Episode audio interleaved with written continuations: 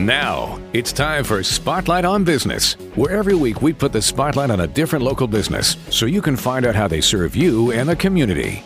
Now, from Michiana's Morning News, it's Laura Smith.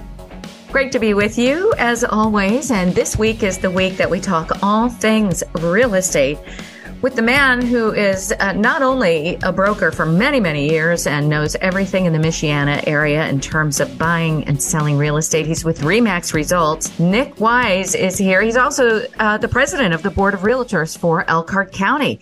And boy, oh boy, there's lots to talk about in the world of real estate. Thank you so much for joining us, Nic. Hey, thanks for having me on again, Laura. I'm always happy to be here. So we have been saying to the audience for, for months now that we were going to eventually talk about investment into blighted areas and new additional housing and tell us how this is all playing out here in Michiana and what does it mean for us? The act that has been proposed uh, was it was co-sponsored by Senator Todd Young, so one of our own, our, our Hoosier. Um, it's bipartisan, so it's got support on both sides of the aisle in the House and in the Senate. So it's a really, really strong measure. Um, it's definitely one that us at the National Association of Realtors, we've got our pulse very much on this, and uh, and we're pushing hard for it.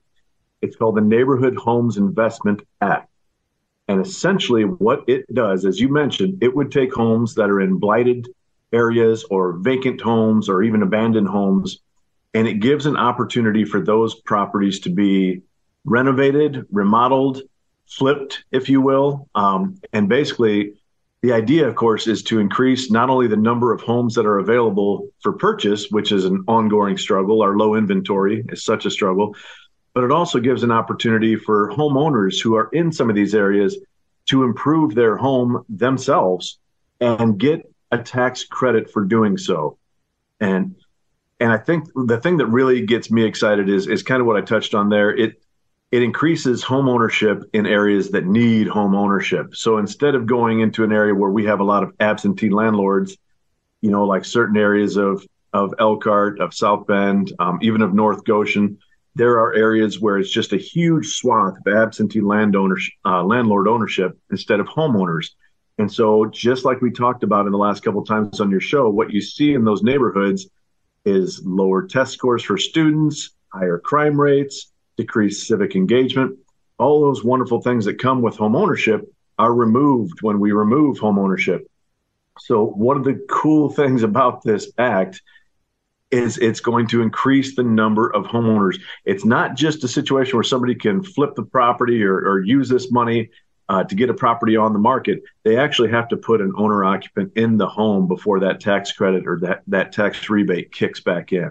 This is so interesting. And I've been thinking about it a lot lately. I was driving somewhere in Goshen recently and, and I was just noting that the entire street was full of these older homes from another time, you know, possibly like maybe back in the 30s and 40s um, of the last century. And I was thinking how how great it would be if they could be updated and uh, you know, I was wondering how would that be able to happen? Wouldn't it be great if somebody could come in and, and maybe just help homeowners um, do some improvements on their homes to kind of change the, the, the look and the feel of their neighborhoods and what would that mean, you know, overall. And so you saying this now, it's, so I, I'm amazed that they're actually going to do something like this. What does that tax credit look like?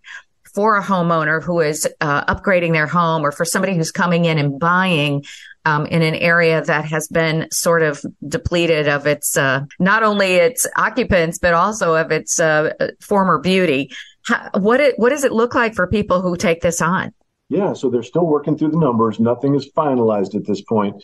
But the best way I think to think about it is if you look at uh, short-term capital gains. So if you have a home in a blighted area, maybe you can pick that up for fifty or sixty thousand, and you think you can fix it up and sell it for a hundred thousand well, the onus to do that and the benefit to the to the flipper to do that is massively diminished when they have to pay a short-term capital gains tax of up to 35%.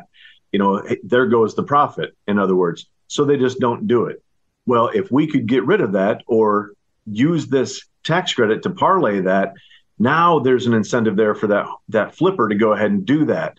Increase that, you know, the value of that home and therefore the homes in the surrounding area, put an owner occupant in there not turn it into another rental that that you know brings down neighborhood values, but again, put somebody in there who's going to maintain that home and who's going to have the incentive to do so. Uh, for the individual homeowner, as you know, they're they're talking about doing that as well. So you take, you know, your your tax credit back this year, wherever you you can come up with some money, you put that back into your home.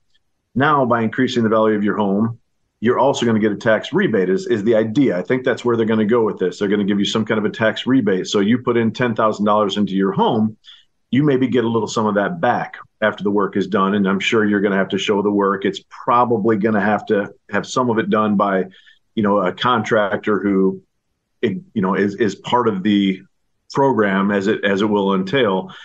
But um, but it's going to.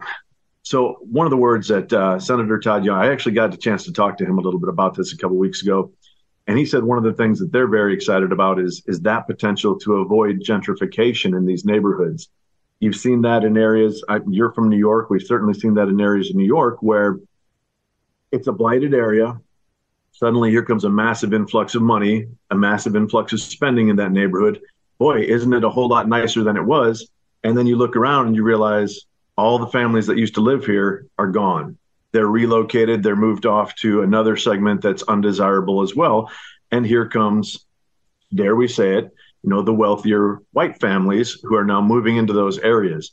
So it's not really helping when we do that. We want influx of value and we want to keep those families there. We have a massive problem in this country with African American home ownership. That is a big part of this. This can help narrow that gap by re- by encouraging reinvestment into people's own houses. So this isn't just to beautify a neighborhood. What you're trying to do is create generational ownership and uh, a, a, different type of gentrification in terms of having people stay in their homes, uh, make them, you know, more livable, more beautiful, so that and and that continues on um, from generation to generation. Um, and is it possible? I mean, are, are, you finding enough families who would really want to do this? Where are the neighborhoods that are really crying out for this this type of program? Yeah, there's actually a, a, website for this act, and if you go on it, you can actually look at their map, and it's got all these proposed areas where where it would take effect. They've basically been able to narrow it down to areas that are obviously lower income right now, predominantly. Um, that's their main focus, by the way. This isn't this isn't a race thing. I know, I you know, it, we have to talk about it because of the disparity of wealth that we have in this nation right now, and the disparity of home ownership that we have. So we have to bring that up. Um, but that's not the end all be all of this thing. It's very fair across the board. I think is one of the things that I like about it the most. Um, in addition to that, and I hope I'm not getting too far off track, I, I did want to bring up as well that while this is obviously a government program, it is still the investor and not the government that bears the risk. So credits would be received only after rehabilitation is completed and the property is occupied by an eligible homeowner. So we don't have a program where the government's coming in, taking your tax dollars and doing their best. Um, we know how sometimes that goes when the government tries to to lead in that manner. It's still the investor who's got to come in and make a calculated risk. They've got to do their cost analysis of what they're going to put into this property and have a pretty good idea of what it's going to sell for in the future.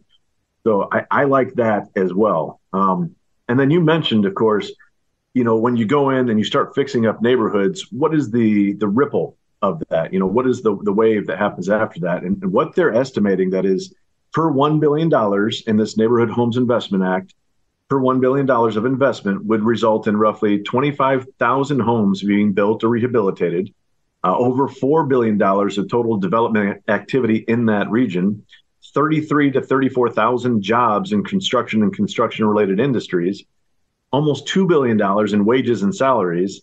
And there's still going to be tax revenue coming out of this. It's going to be tax revenue that would have been missed say that house doesn't get flipped and eventually it gets torn down. Well, that's an expense that's going to be borne instead of reaping any tax benefits from.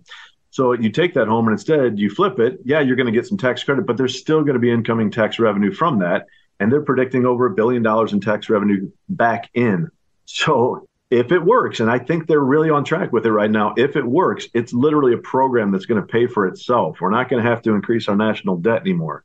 It almost sounds too good to be true, but uh, I think the way that they're they're really pushing forward on both sides of the aisle in both houses, you know, the House and the and the Senate, I think that kind of says it all right there. You know, this thing, it almost feels like, you know, smack yourself in the forehead. Why didn't we do this a long time ago kind of a moment? Um, but hey, it, it's here now. So I'd say we embrace it. Like I said, from the National Association of Realtors, uh, myself as a, a, federal political coordinator for Congressman Yakym, this is kind of my thing that I'm super hyper focused on right now because if we can get this pushed through, the potential benefits and again those ripples, I mean, they can carry on for years and years. You know, increasing the percentage of minority ownership has to be one of the main goals no matter who's in office. We've got to start to narrow that gap. And, and we don't want to do that by bringing down the percentage of, of white homeowners. We want to do that by bringing up the percentage of minority homeownership. And that's what this can do. And are you hopeful that this is going to be adopted and implemented and therefore have the success that they're hoping for? How does it look for us in the Michiana area? Yeah, I think it'll be a great thing for us in the Michiana area. One of my first fears, I guess, when this started to get talked about was like, oh, great, this is going to be in Chicago, this is going to be in New York, it'll be in LA, maybe in Indy, but it's not going to help us around here. And then when you look at the map, you're like, oh my goodness, it's it's right here at home. This is going to apply to a massive amount of areas right here at home. You know, so I think it's going to do great things. Um, and of course, there's always the fear that it's going to get chopped up a little bit as it makes its way through um, the committees. But right now, that hasn't happened. So I'm I'm hopeful. I'm as hopeful as I can usually be with these kinds of things. I think it's got a good chance. Well, you have great instincts, uh, being one of the top brokers in the country.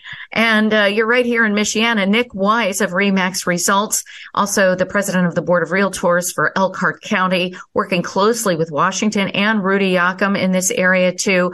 And um, I know that uh, with with you on the the team there, there are definitely going to be some positive uh, strides forward. So we're grateful for that. Where can people find out more about this um, initiative and how they can partake of it if they indeed qualify. Yeah, absolutely. So their website is neighborhoodhomesinvestmentact.org, or if you just Google Neighborhood Homes Investment Act, or even a portion of that, um, I think you'll find it. I think it'll pop up on Google for you. So it's it's out there and it's being talked about. It's a shame that we don't hear about it a little bit more in the national media. Um, maybe they're waiting for it to get a little more traction, um, but it's not a divisive act. It's one that unites. So sometimes we know that uh, that that doesn't get as much press as some other things do. Well, we're right on the cutting edge here as long as you're a part of it, Nic Wyse. And I know that people can find you very easily at nicwyse.com. Um, that's N-I-C-W-Y-S-E. I usually let you say that. So we'll, we'll let you do that at least one more time at the end of the show. We'll be back with more really insightful information about what's going on in the world of real estate and why it's going to affect all of us here. There's so much more to happen and we're going to hear all about it now with Nic Wyse. Don't go anywhere. This is Spotlight on Business. I'm Laura Smith.